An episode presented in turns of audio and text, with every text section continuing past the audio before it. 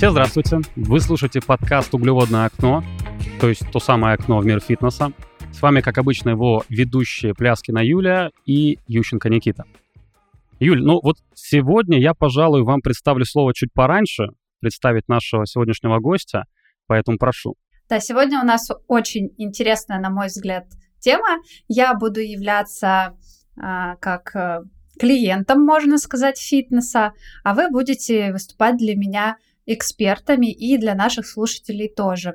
Как говорится, профессионалами не рождаются, а ими становятся. Вопрос в том, да, когда фитнес-тренер становится профессиональным. Когда учится в высшем учебном заведении или на онлайн-курсах, или в интернете, или непосредственно уже в самом зале а, за мои же деньги. А, и сегодня мы поговорим об этом с нашим а, экспертом, гостем, фитнес-менеджером, геометрии фитнеса-строитель и HR а, по фитнесу в сети World Class и геометрия фитнеса Владивосток Алексеем Чесалиным. Алексей, добрый день. Добрый день. Э, здрасте, Алексей, здрасте. Всем, всем добрый день. Очень приятно.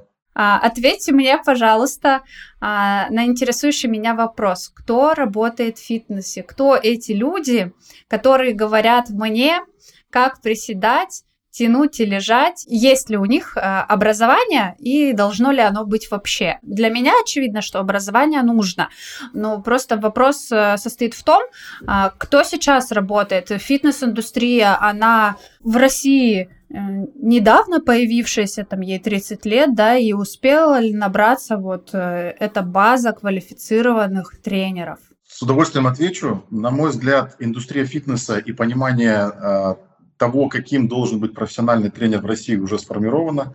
А, другое дело, все ли тренеры соответствуют этим стандартам. Тут ответ очевиден, нет, не все, далеко не все, но у нас mm-hmm. есть позитивные изменения, да, все знаем, что э, буквально там, два года назад был принят закон о стандартизации профессии фитнес-тренера, э, был mm-hmm. утвержден профстандарт, ну и по большому счету все фитнес-клубы обязуются э, подчиняться данному закону. Ну, в ре... должен... Во всяком случае, так должно, так, так должно быть и так должно работать. Вот. Что мы имеем на данный момент? Ну, профессия э, по-прежнему не имеет четких рамок, вот, но какие-то шаги в этом направлении делаются. Крупные сети, крупные клубы э, озадачиваются и Э, персонал, как правило, уже соответствует всем э, критериям, стандартам и имеет профессиональное образование. Э, клубы поменьше, ну, пока этим не озадачены, но, наверное, мое личное мнение, через какое-то время они тоже будут это делать. Вот. Mm-hmm. Что касается того, там, Юлия, да, спросили вы, кто сегодня фитнес-тренер. Ну, тренерами становятся абсолютно разные категории людей. Там есть и профессиональные спортсмены, есть люди, которые заканчивали высшее спортивное образование, есть люди, которые кардинально решили поменять свой образ жизни и поняли, что им это интересно, обучились. И, в принципе, я видел и успешных таких фитнес-тренеров. Тут, наверное, вопрос э, в том, насколько отношение человека самого, да, тренера к профессии серьезно, там, и как он к этому относится. Если отношение серьезно, то и успех он будет не за горами. Я, пожалуй, соглашусь с Алексеем о том, что, в принципе, э, вопрос, связанный с тем, нужно ли фитнес-тренеру иметь образование, закрыт. А, закрыт он примерно в 2020 году, 24 декабря, когда вышел официально профстандарт, значит, специалисты по продвижению фитнес-услуг, который как раз-таки и регламентирует работу фитнес-тренера. А, значит, другой вопрос, э, насколько много фитнес-тренеров сейчас имеют образование на рынке – если пользоваться статистикой такого агентства, как Fitness Data, Юль, вы про него вначале немного сказали, ну, это, наверное, одно из единственных агентств, которое сейчас а, можно назвать а, хорошим с точки зрения статистики по а, фитнес-рынку. Так вот, э, по их исследованию, примерно 37% фитнес-тренеров имеют профильное образование. Другой вопрос, что там была выборка не особо большая, поэтому доверять ли этому исследованию прям полностью, наверное, я бы не стал. Но, как мне кажется, процентов 20 фитнес-тренеров э, имеют профильное образование. Много ли это или мало, наверное, нужно спросить а, у других профессий. Хотя, да, действительно, образование, как мне кажется, это ключевое сейчас, потому что стандарты так или иначе растут. Не знаю, вот, Алексей, как вы считаете, за последнее время стандарты качество проведения персональной тренировки, они выросли по вашим ощущениям? То есть э, стали ли спрашивать фитнес-тренеров больше а, фитнес-организации, когда устраивают на работу или в целом вот проверяют их а, компетенцию?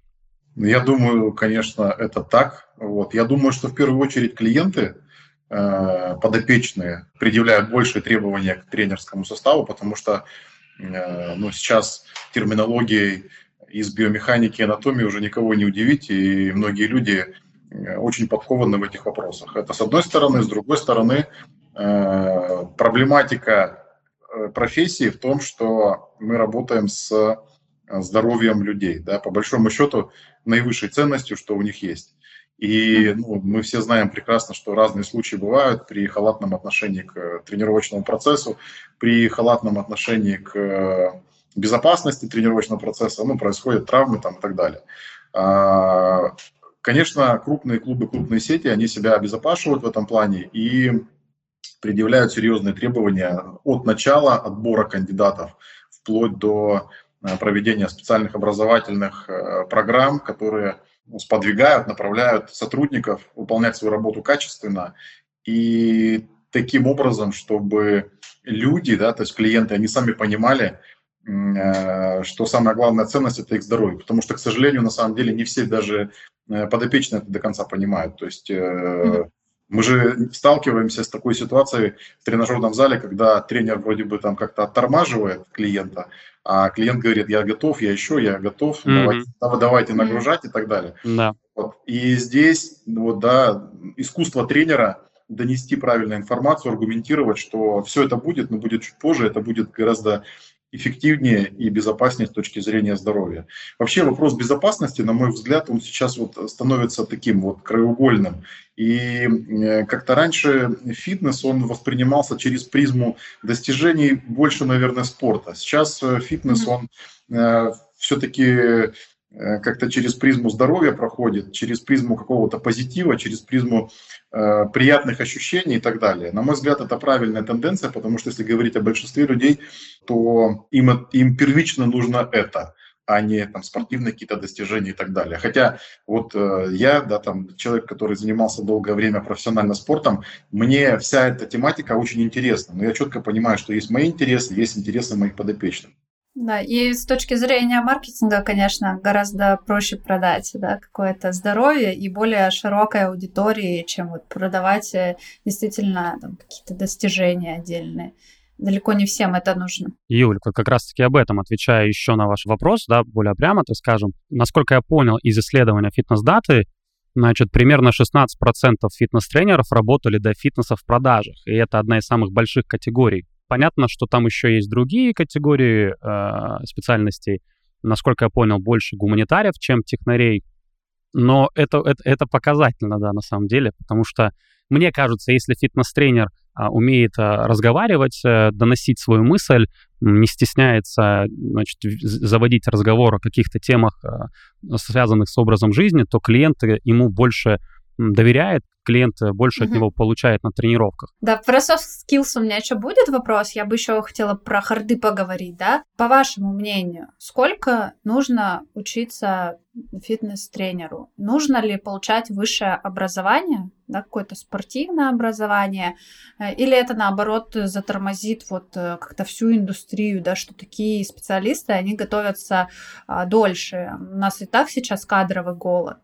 Вот такая дилемма здесь. Вроде бы и нужны специалисты, с одной стороны, а с другой стороны, нужны качественные специалисты. Вот сколько их нужно готовить для того, чтобы можно было отпустить в зал к людям, и чтобы они не нанесли людям, наоборот, какие-то увечья, да. А... Вы знаете, до чего мы дошли, что говорим про увечья? Главное, чтобы не принести увечья.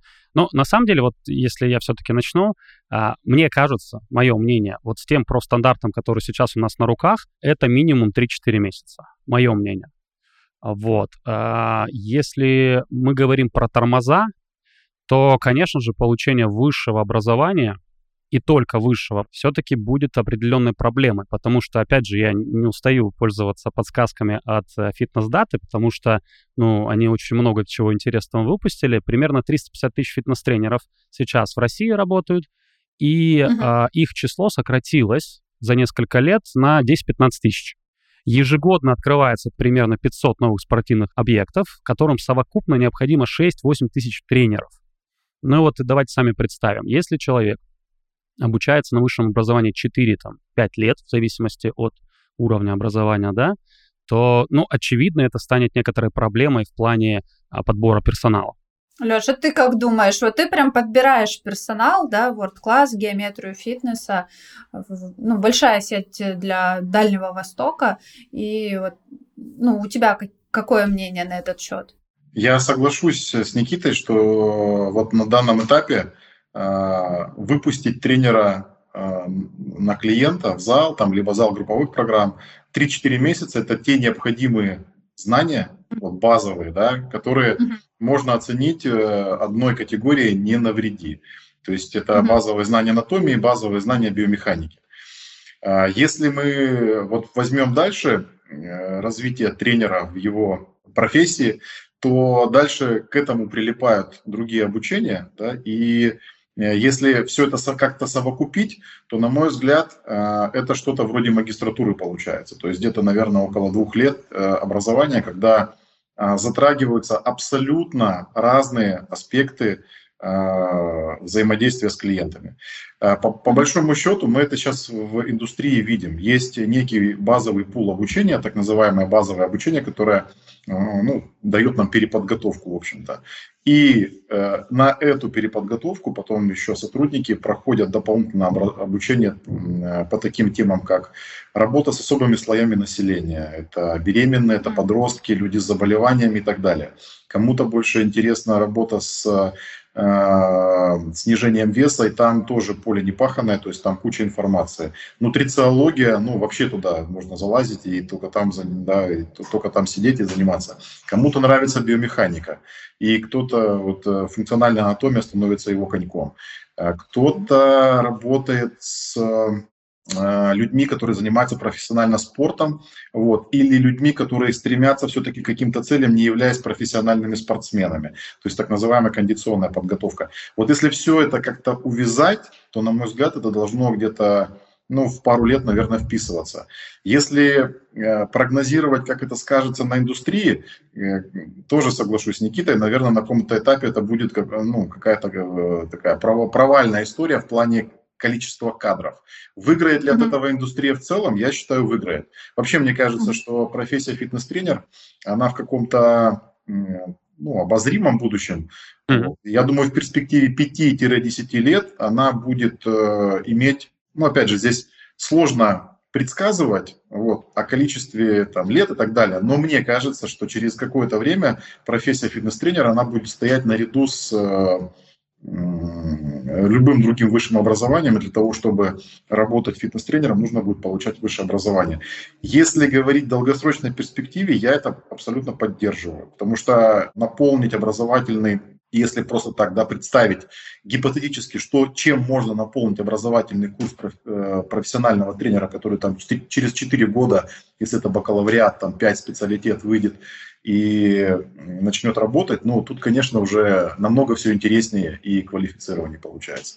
Mm-hmm. Вот. Представьте, да, просто, ну, если это образование качественное, и это образование ведут настоящие профессионалы своего дела, то какого специалиста мы можем получить через 5 лет? Ну, я думаю, что за таким специалистом будет охотиться любой фитнес-клуб и с радостью принимать его любой фитнес-клуб.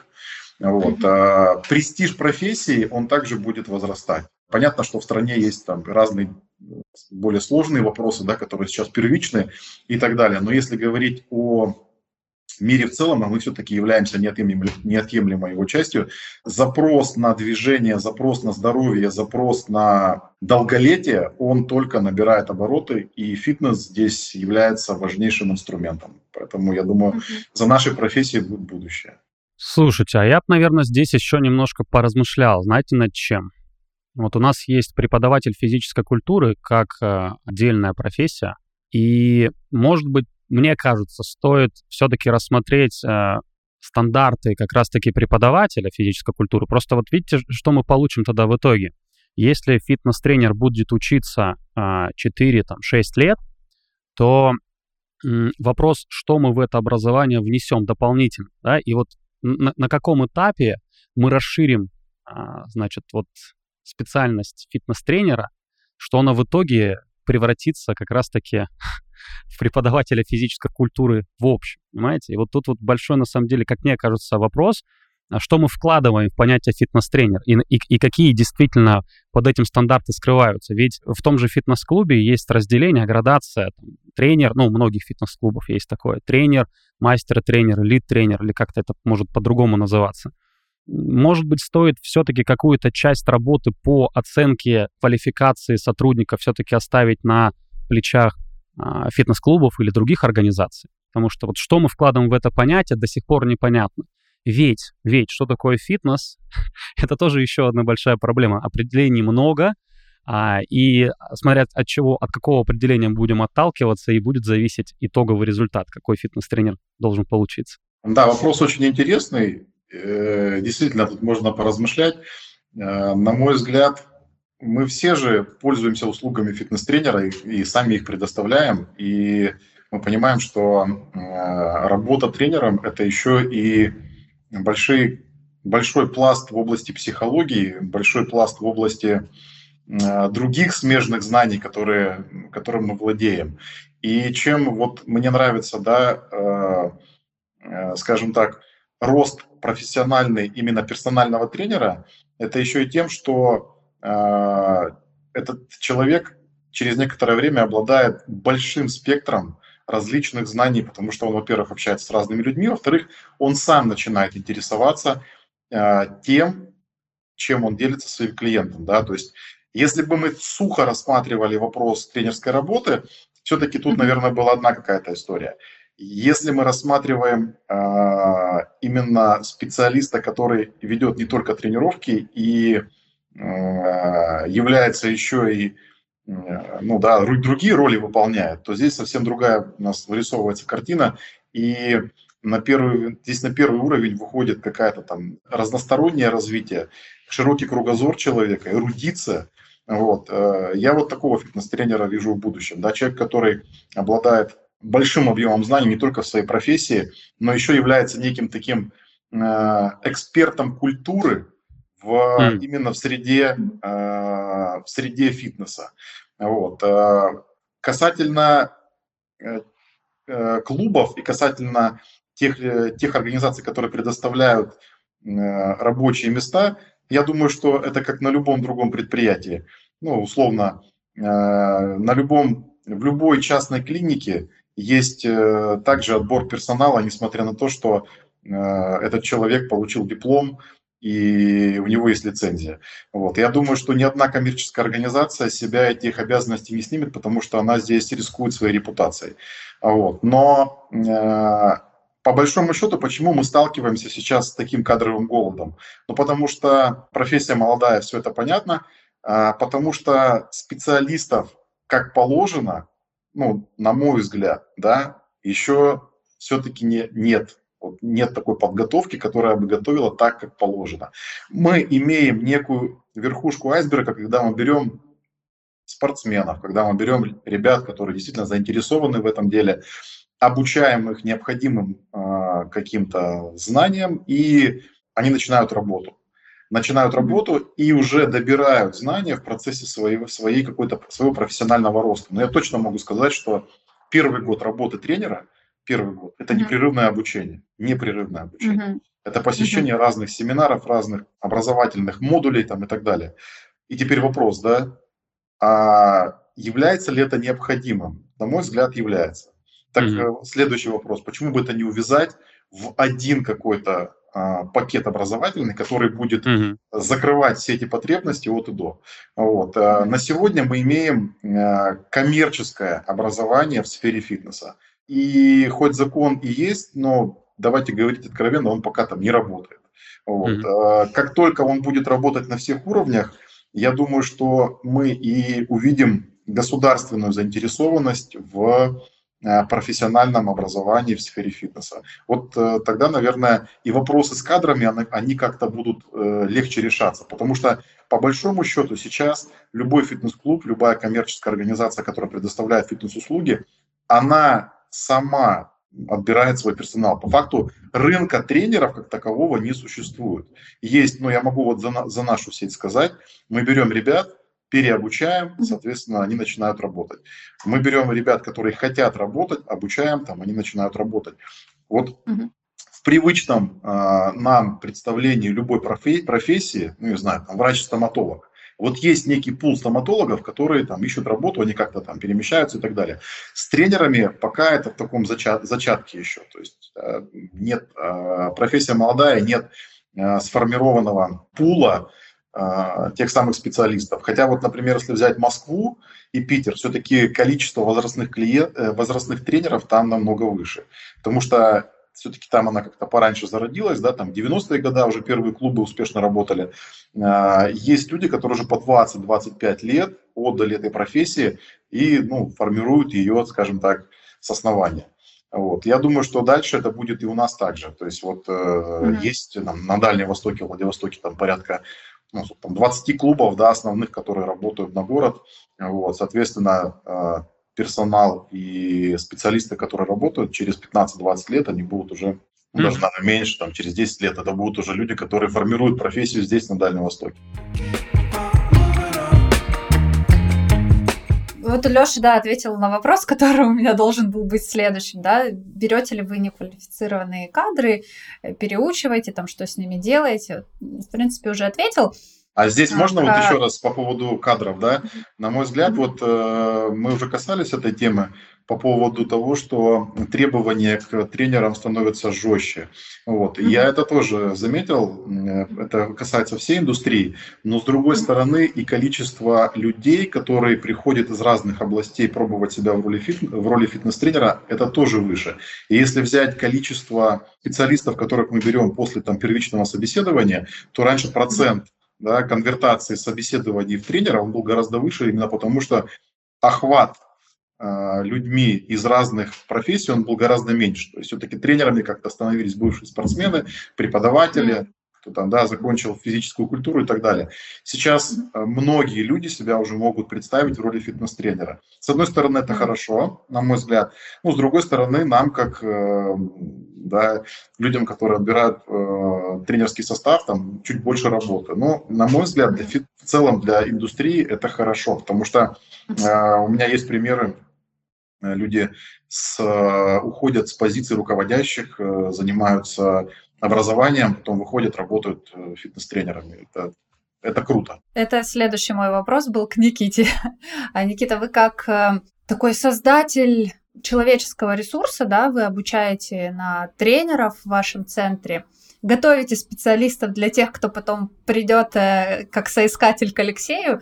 Мне интересно, а кто приходит учиться на вот этих самых тренеров? Кто эти люди? Ну вот там, я не знаю, и профессионально, и можно даже как-то а, психологически, я не знаю, там какие-нибудь после депрессии, разводов, еще чего-нибудь. Ну, то есть это какое-то переосмысление их жизненное, да, какой-то жизненный новый этап. Либо это э, действительно призвание, они там всю жизнь а, занимались или в детстве занимались танцами, им интересно было. Вот кто, кто эти люди, кто решил изменить свою жизнь и пойти в тренерство, да, так осознанно прийти, отучиться и потом идти куда-то в клуб работать. Я думаю, вы некоторых людей пере, переоцениваете в плане, в плане осознанности.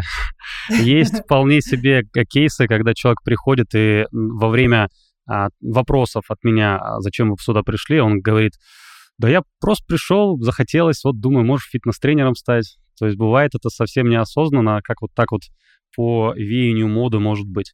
Но если говорить с самого начала, мы не так много людей выпускаем. Я тут подсчитал, у нас примерно 50 человек в год выпускается. Ну, первое, что нужно заметить, э, дев... женщины гораздо в большем количестве представлены. То есть вот явное смещение в сторону образования женщин. Примерно 75% это женщины, остальные мужчины. Если мы говорим про, значит, возрастной, да, возрастную категорию, то это скорее молодые люди а, от 20 до 35 лет. Чаще всего так. Вот чтобы приходили люди э, за 40, их единицы. То есть вот, например, группа набирается, там около 15-20 человек, и из них вот там может быть один-два, если а, будет человеку за 40, за 50. Но такие тоже имеются, их как бы со счетов сбрасывать не стоит. Мне кажется, вот как раз-таки эта категория возрастная наиболее благодарна в плане получения знаний, и она чувствует разницу, как им когда-то давно преподавали, как сейчас это делается, как это делают некоторые, по крайней мере. Значит, а, если мы говорим про какие-то специальности, откуда приходят, я замечал, что больше гуманитариев. Но это пока вот э, не статистические данные, да, все-таки я не успел э, так детально подготовиться, это больше гуманитарии, не технари. Из каждой группы я вижу, что примерно один-два человека из э, медицинских всяких учреждений, это либо медсестры, медбратья, либо уже студенты последних курсов, как раз-таки врачи будущие. И причем, опять же, пользуясь статистикой фитнес-даты, стоит сказать о зарплате фитнес-тренеров. Если мы говорим про среднюю зарплату, там что-то около 75, а вот э, у тренеров с медицинским образованием она повыше, то есть около 90 тысяч они зарабатывают, если э, верить статистике фитнес-даты. Поэтому тоже интересная тенденция, да, вот, Алексей, вы говорили о том, что увеличить сроки обучения фитнес-тренера, а, а, заложить в это обучение необходимые знания, умения, навыки, и вот, возможно, какое-то сращение а, в плане медицины и фитнеса скоро произойдет. Другой вопрос, как это будет реализовано, да? То есть это будет либо дополнительное образование у врачей, либо это будет из, изначально образование фитнес, но при этом э, с каким-то креном в сторону медицины. Я вот, честно говоря, в растерянности, как это дальше пойдет. Ну да, интересный вопрос. Интересный вопрос. А, мне кажется, все равно э, медицина будет иметь большее значение, чем сейчас в э, тренерстве. А, уже сейчас мы видим, что большое внимание уделяется таким вопросам, как реабилитация, как э, восстановление после травмы. Этим занимаются не только профессиональные медики, этим занимаются фитнес-тренеры.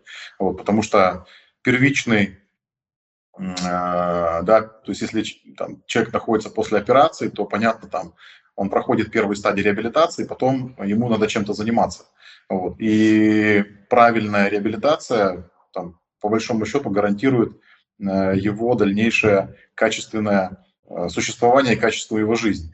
Вот. Поэтому на это сейчас делается большой акцент. Вот вы верно заметили там несколько минут назад о том, что продажники – а, в фитнесе и тренинги по продажам, они были очень популярны, ну, наверное, лет 5-6 назад, да, ну, побольше, наверное, лет 6-7 назад.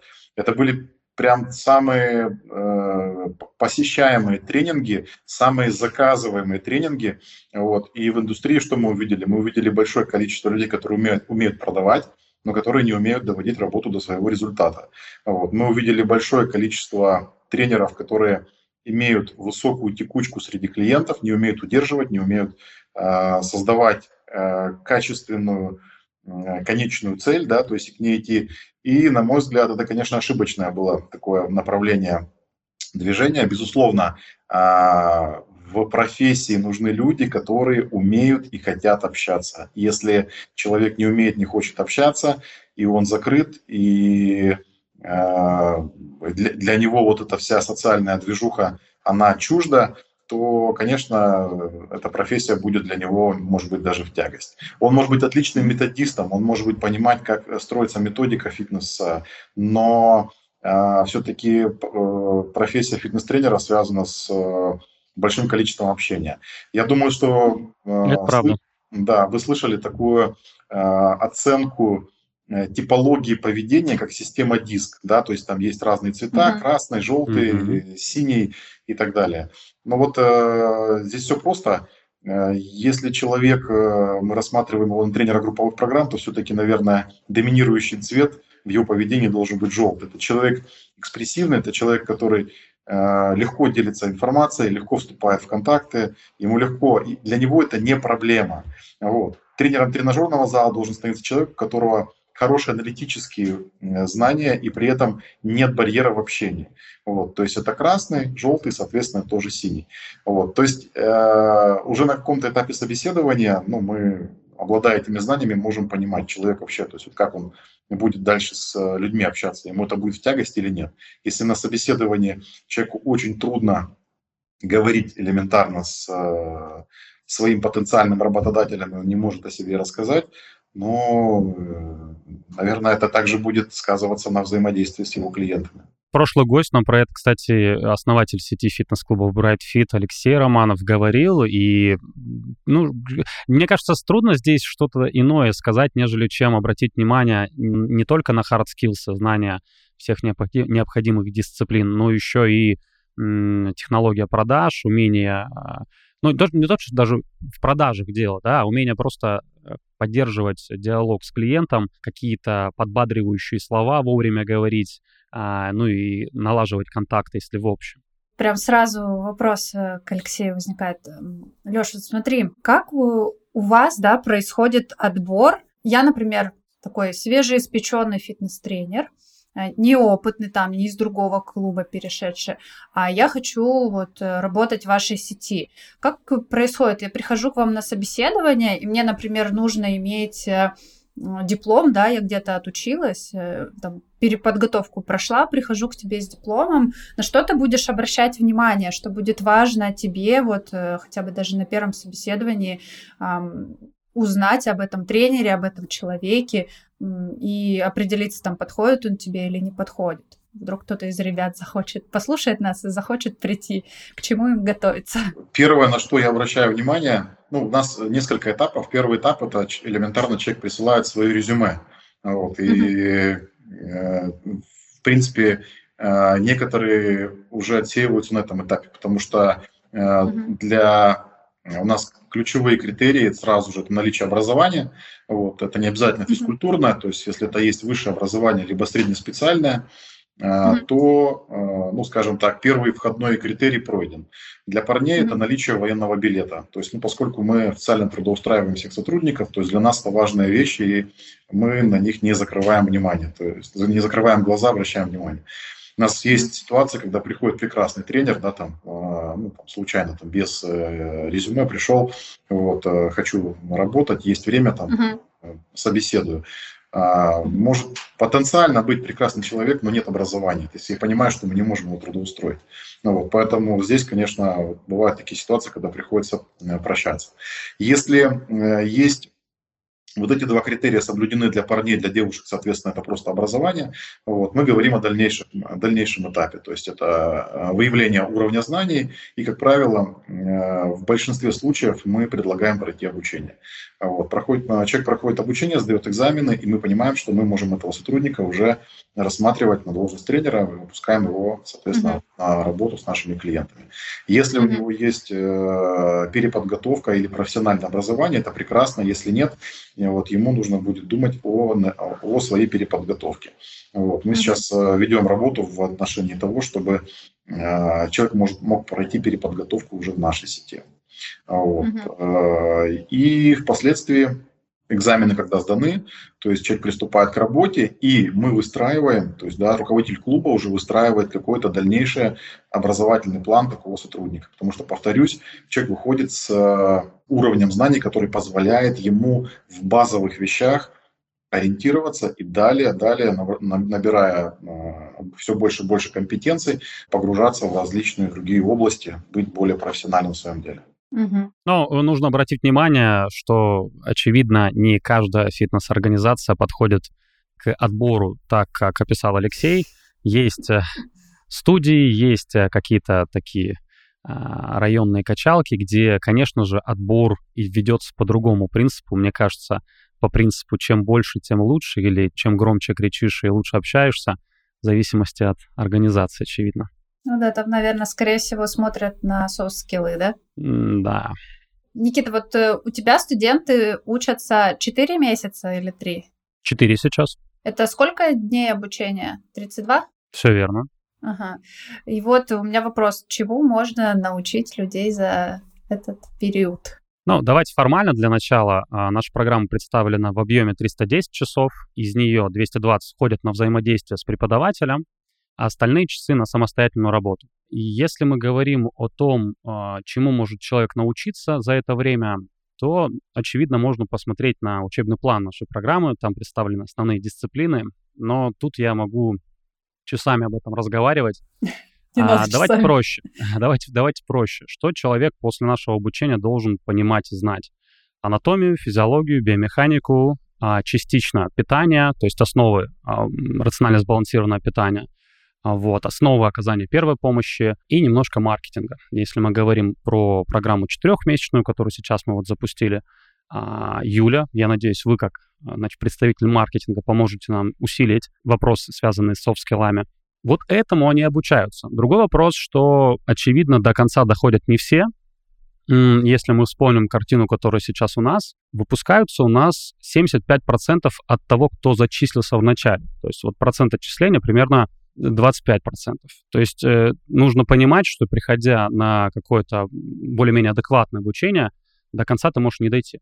Просто по причине, что ты понял, что это не твое, либо потому что не сумел пройти все необходимые а, зачеты и экзамены. Поэтому э, многие, кстати, из тех, кто приходит к нам, говорят о том, что я представлял эту профессию немного иначе. Ну, со стороны, наверное, так может показаться, что фитнес-тренер, вот он более-менее всегда улыбается, хорошо выглядит, и вот он что-то там себе в тетрадочке пишет. А если это не очень хороший тренер, приходит с опозданием на тренировку, да, то чему-то можно учиться. Ну вот 6 э, по 6, э, значит, там знаешь, где кость находится, какая, как мышца называется, и все, ты фитнес-тренер. На самом же деле, да, приходится на это уделять очень много времени, и, как всегда, я со своими студентами вопрос этот обговариваю, вы действительно получаете какую-то базу, какую-то основу, на которую в последующем без остановки будете а, все больше и больше нанизывать новых знаний, умений, навыков. То есть, конечно же, Никит, обуч... Э, у нас второй созвон, да, идет, и мы касаемся тренеров, и нам второй человек говорит, как важны софт-скиллы. Я так. слышу в образовании в основном хард-скиллы да, вот анатомия, физиология и прочее. А, вот э, стоит ли вообще вот в это базовое образование, да, там трех-четырехмесячное, включать какую-то подготовку к софт-скиллам, или это нужно уже будет делать э, в последующем? Ну, типа, должен сначала знать базу, а остальное там уже как бы нараститься. Отвечу. Моя задача как руководителя, как преподавателя научить человека основным принципам фитнеса, чтобы он не, нав... не навредил потенциальному клиенту. Понимаете, о чем я? Поэтому, конечно же, я а, в четырехмесячном обучении делаю акцент на хардскиллы. Но вы должны меня тоже понимать э, в этом смысле. Как же я буду, выпуская человека, выпускать его без знания этих фундаментальных дисциплин? Леша, это вот э, твое мнение по этому поводу? За эти три месяца, когда ну, большинство да, школ в России учат, учат там 3-4 месяца. Вот э, стоит ли обучать э, тренеров софт-скиллам уже на этом этапе или ну, достаточно дать им какую-то хардовую базу, а дальше они уже, как э, человека учат плавать, закидывают просто в тренажерный зал и типа учись, научишься. На этапе начала своей профессии э, э, hard skills будут являться необходимым условием начала работы. На этапе реализации своей профессии э, софты выходят на передний план. Вот. Но это не означает, что мы не должны уделять внимание хардам. Вот. Я думаю, что все-таки здесь э, результативность, она в некотором балансе. Но я четко убежден, что отношение к профессии, да, там, а, ну, назовем, назовем это громким словом, любовь к профессии и умение ее постоянно подпитывать и умение ее постоянно поддерживать на необходимом уровне, интерес к профессии, это является ключ, ключевым параметром в работе тренера.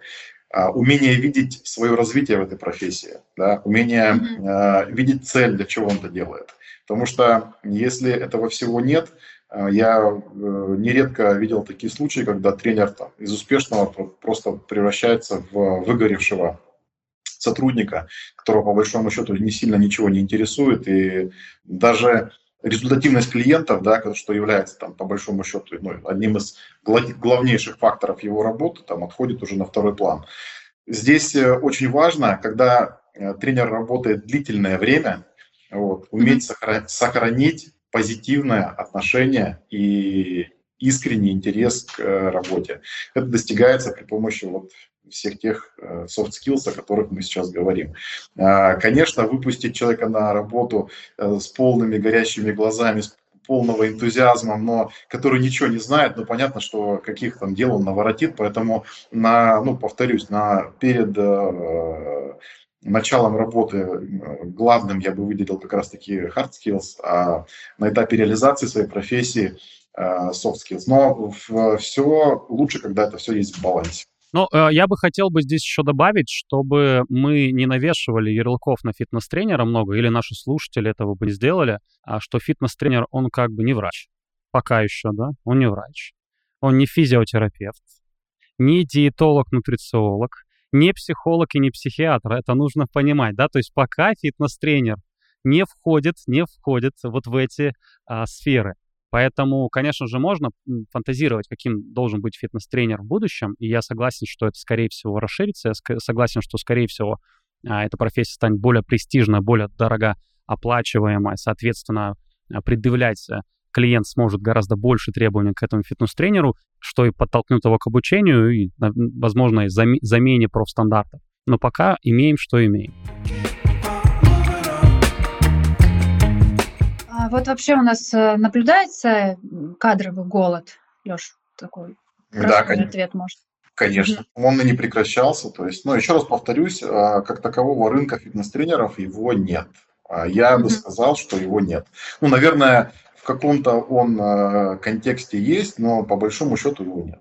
А как-то влияет вот этот кадровый голод, например, на зарплату тренера? Или, может быть, э, а, клубы начинают искать какие-то другие варианты, типа там создают виртуальный класс без тренера. Например, много классов групповых программ, где просто по телеку, грубо говоря, идет, ну, на проекторе, понятно, идет какая-то тренировка, люди приходят к определенному времени и просто занимаются, как и тренер особо не нужен. Кстати, такая достаточно популярная тема в Америке уже. Вообще все, что происходит в Америке в фитнесе, да, там оно через 10-15 mm-hmm. лет, как правило, происходит в Европе. То, что здесь через 10-15 лет происходит в Европе, еще через 10-15 происходит потом у нас. Вот. Поэтому я думаю, поэтому я думаю, что нас это тоже ждет. И э, это будет одним из форматов фитнес-индустрии. Вот. Но при всем при этом наиболее ценным, на мой взгляд, и дорогим продуктом будет естественное общение человека с человеком. И более того, вот у меня есть там э, и мои клиенты, и люди, которые ходят в наши клубы, я с ними об этом часто разговариваю, они, они работают в разных э, сферах, в разных бизнесах, mm-hmm. и взаимодействие человека с человеком, оно э, вот прошествии какого-то времени оно будет еще более ценным. Вот, там, да, ввиду того, что появляется какая-то автоматика там, и так далее. Угу. А, нич, ничто не заменит мы социальные существа, то есть мы все-таки как-то, да, мне кажется, любим общаться и от этого получаем большую энергию. А могут ли сотрудники манипулировать тем, что а, на рынке есть кадровый голод? Ну, не знаю, наверное, в разных организациях это по-разному. А, я думаю, что в крупных э, устойчивых компаниях э, как-то все вещи оговариваются на берегу, и там манипулировать чем-то сложно. И, наверное, это в условиях качественного менеджмента, мне кажется, это невозможно. С другой стороны, что э, сотрудники, которые имеют хорошую квалификацию, конечно, они должны быть высокооплачиваемые. То есть желательно, чтобы, если эти сотрудники действительно лучшие на рынке, чтобы они получали лучшую оплату по рынку. Вот, кстати, по поводу оплаты, тогда достаточно хорошо сейчас об этом бы сказать. В среднем процент доходов от персональных тренировок по России это примерно 50%. А, есть, конечно, организации, которые платят больше, но это скорее исключение из правил, чем а, правило. А по поводу Интересно, стоимости... да, что в регионах, что в регионах там 50%, а Москва, Санкт-Петербург меньше. Да, это действительно правда. Это связано еще и с тем, что в регионах очень много клубов э, находятся на, скажем так, более менее прозрачной системе налогообложения. Темная экономическая составляющая, я бы сказал так, да. Да, именно так. А, Все-таки в Москве а, практически все клубы крупные, они все э, имеют абсолютно прозрачную экономическую структуру. И так, такой, Леш, вопрос из э, практики твоей фитнес-менеджером. Приходилось ли тебе когда-то увольнять людей за непрофессионализм? Например, приходит тебе какая-нибудь звезда из другого клуба, и ты вроде его там где-то видел, да, в том же Инстаграме, и ты говоришь, о, там, я рад, что, там, что ты к нам пришел. Да, конечно, там э, не, не проводишь вот эти вот этапы обучения, да, специального, потому что ты ему доверяешь как профессионалу. Он приходит к тебе, а ты его увольняешь. Не, у нас такого потому нет. Ну, именно потому, а, именно потому, что у нас все этапы соблюдаются, у нас таких случаев не бывает. То есть, если человек заслуженно э, позиционирует себя и говорит все так, как есть на самом деле, то почему бы нет, это является его крутым преимуществом. Но если э, все не совсем так, а иногда совсем не так, то это все выявляется на первых этапах собеседования. Здесь никакой нет личностной оценки, предвзятости там или чего-то еще. Есть э, там да, какие-то вопросы-ответы, есть тест, который человек задает, и там все становится понятно. И вот на ваш взгляд, а, и Никиты, и Лёши, а, кого сейчас в клубах больше? Это профессионалы с хорошим образованием или это а, такие низкоквалифицированные кадры? Сложный вопрос. На него нельзя ответить однозначно. Э, скажу так, что в целом э, тренд на изменение и э, на увеличение профессионализма в профессии, конечно, он чувствуется.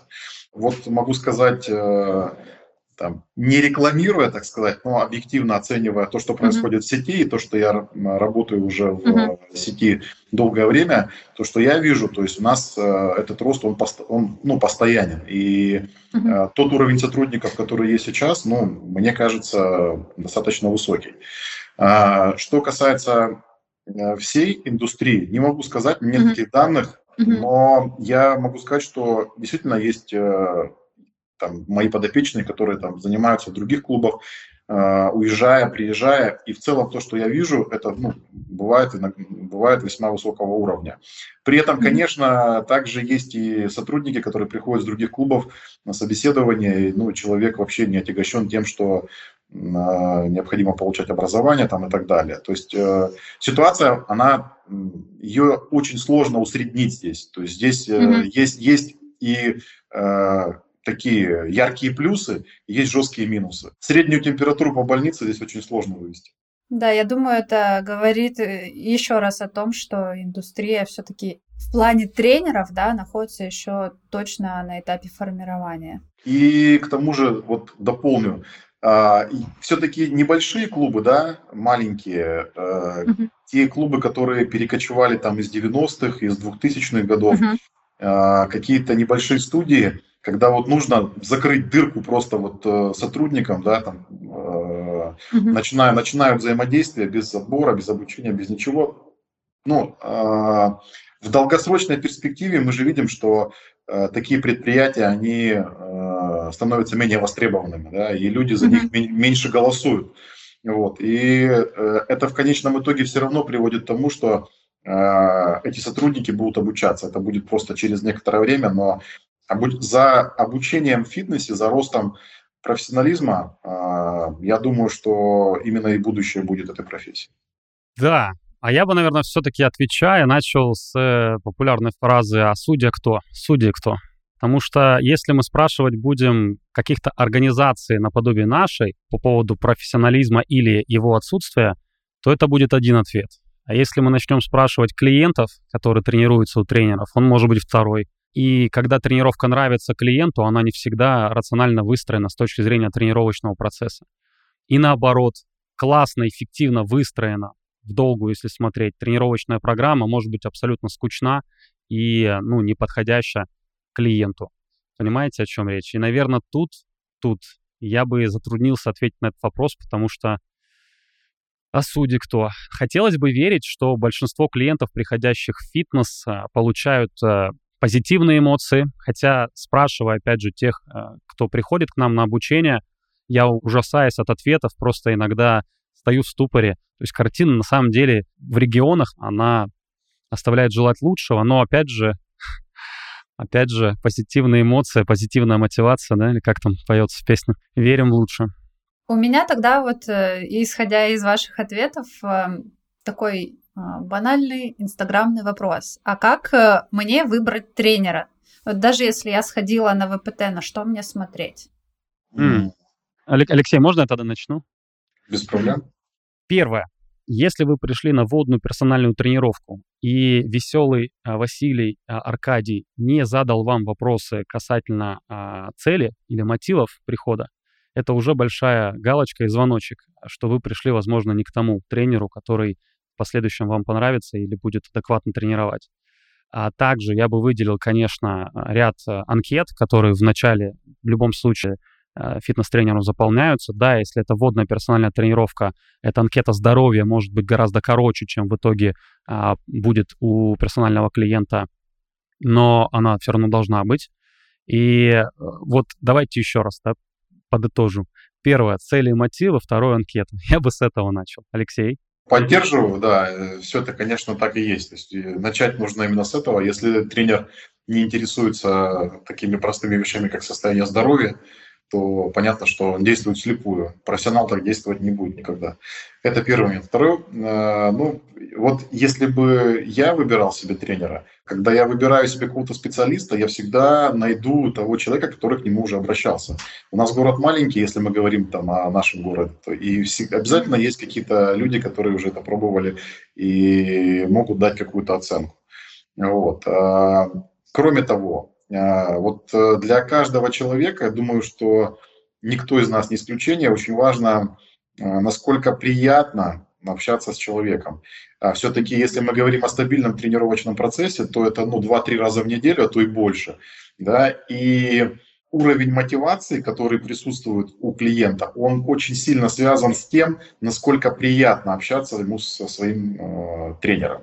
Если этот э, тандем а, он не интересен ни одному, либо второму, либо обоим, а, результативности никакой не будет. Ну, это на самом деле любая результативность. Понятно, что когда человек ходит лечить боль, то есть там у него мотивация гораздо выше, и он может э, потерпеть любого специалиста. Да? Но если мы говорим о каких-то позитивных изменениях в нашем теле, то очень важно, чтобы этот процесс сопровождался каким-то уровнем удовольствия от общения. Вот. Поэтому здесь может быть прекрасный специалист, но нет, скажем так, точек соприкосновения. Да, и а, тогда процесс будет нарушен. А, ну, наверное, пообщаться, попробовать одну тренировку, две тренировки, это все сразу становится понятным. Я со своими клиентами, вот, допустим, очень люблю общаться. То есть я стараюсь, конечно, чтобы это никак не сказывалось на уровне тренировочного процесса, но э, я в какой-то мере реализую себя через общение с людьми не только по, по, по части э, там, тех знаний, которые передаю, но и части обмена информацией, которые мы можем с друг другом поменяться. Поэтому для меня это важный фактор. Думаю, для большинства людей также. Кому-то важна армейская дисциплина, и такие люди тоже есть, и такие тренеры есть, и они очень востребованы. То есть кому-то важно вот это вот, да, жесткие тиски, там, за которые я не могу выйти, тренер моя внешняя мотивация, и все. Кому-то это важно. Ну, наверное, я бы еще здесь выделил э, формальные какие-то признаки. Если человека, у человека есть время выбрать тренера, то, очевидно, нужно спросить, а если у него профильное образование? Как ни крути, если оно есть, это уже хорошо. Если нет, то уже повод задуматься, о чем этот тренер занимался, почему он его до сих пор еще не получил. А внешний вид, кстати, тоже очень такой скользкий момент. Внешний вид фитнес-тренера, а он настолько, на, насколько должен быть вообще а, а, бодибилдером или бодибилдершей, или вообще насколько это тело его должно быть спортивным, да, тоже большой вопрос, но мне кажется, если он сильно вылазит из границ нормы в ту или иную сторону, это тоже должен быть звоночек, потому что если слишком все плохо Абсолютно. в плане да, отсутствия спортивного телосложения, это, ну, понятно, к чему ведет. И наоборот, если этот фитнес-тренер слишком спортсмен, вот слишком спортсмен, то у него может быть какой-то свой подход. Хотя есть редкие исключения, мне кажется, как и везде. Но, как я замечал, да, вот такие хардкорные бодибилдеры, которые гручка, э, гру, гручка, грудка, гречка, листья салата и все такое прочее, вот они свой подход транслируют и пытаются навязать всем своим клиентам. Согласен, да. Тут э, сложно что-то добавить. Так и есть. Так и есть, согласен. Могу от себя сказать, добавить, да, что я занималась много с какими тренерами, я никак не могла влюбиться в тренажерный зал, Ну, в групповые я вообще никогда не, не была влюблена. Плавание вообще окей, всегда one love. Любое, хоть как вообще меня упашите. А ну, я понимаю, что мне там для прогресса в бассейне нужен тренажерный зал, и я никак не могу в него влюбиться. Одного тренера а, поменяла, второго, третьего. И тут вот пришел в мою жизнь а, тренер, который, да? да, да, который mm-hmm. переехал на Кипр. Илюха, привет, если ты нас слышишь. И он меня вообще незаметно влюбил в фитнес. Я не представляю там свою жизнь без тренажерного зала. Я прям хочу туда идти, и я удивляюсь сама себе. Как он это делал, я до сих пор понять не могу. Он вообще настоль, настолько Юль, мягко кажется, меня погружал. Connect.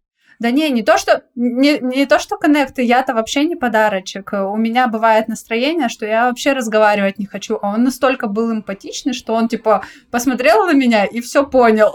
типа, сегодня молчим. Сегодня он молчит, и мы делаем там... Я еще могу губы надуть и сказать, я не хочу это упражнение делать. Он говорит, окей, давай другое, но на эту же группу мышц. Ну да, это... Меня... Это, это все про коннект. Это все про коннект. Тренер, который обладает армейской дисциплиной и который тренирует таких же людей, он, он э, использовал бы другие подходы, и, наверное, его подход бы не очень подошел тебе. Поэтому... Но при этом, но при этом, Алексей, подошел бы другому человеку, кто, как бы условно, э, вот к этому больше устремлен. А, то есть фитнес-тренер не может быть а, настолько универсальным, чтобы нравиться всем. Он же не долларовая банкнота, правильно? Соответственно, как До- бы у тебя будет... тоже не очень. Ну ладно, окей, биткоин, сейчас он поднимается, пусть будет биткоин. И поэтому, очевидно, у фитнес-тренера должна быть какая-то своя аудитория, которая больше коннектится, коннектится именно с ним. Видимо, это был ваш э, тренер, поэтому зовите его в Батуми, пусть приезжает на персональные тренировки. Да, хорошо, ему недалеко летать придется. Очень классная беседа, считаю, у нас получилась. Начали за здравие, а поговорили вообще, в принципе, про тренеров. Получилось достаточно насыщенно. Леша, Никита, спасибо вообще вам большое. Я считаю, что вы два лучших специалиста во Владивостоке с таким а, профессиональным академическим подходом, да, к тренерству. И мне было очень приятно беседовать с вами, получать новую информацию. Да, Алексей, спасибо, что пришли. Да, взаимно. Мне было очень приятно познакомиться с вами, Никита. Ну, с Юлией мы знакомы. Вот. И думаю, что ну, темы, которые мы обсуждали, действительно для индустрии важны. Вот. Э, будет интересно, как будет э, наше дело и наша профессия дальше развиваться. Будем наблюдать за этим. Да, я думаю, стоит повторить, Юлия. Я думаю, какие-то темы стоит выделить и с Алексеем еще раз э, все-таки обсудить их, потому что мы ходе э, подкаста действительно пришли к очень многим вещам, которые стоит поподробнее. Ну, это, знаете, после подкаста вот такое есть всегда чувство, вот после хорошего подкаста, что хочется еще. Вот тут, мне кажется... Это после хорошего гостя, как после хорошего вина, да, такое послевкусие приятное остается. Есть такое, есть такое. Ну, на этом, пожалуй, все. Да пребудут с вами знания. Э, ставьте звездочки, лайки или что-то еще, что у вас есть на платформах.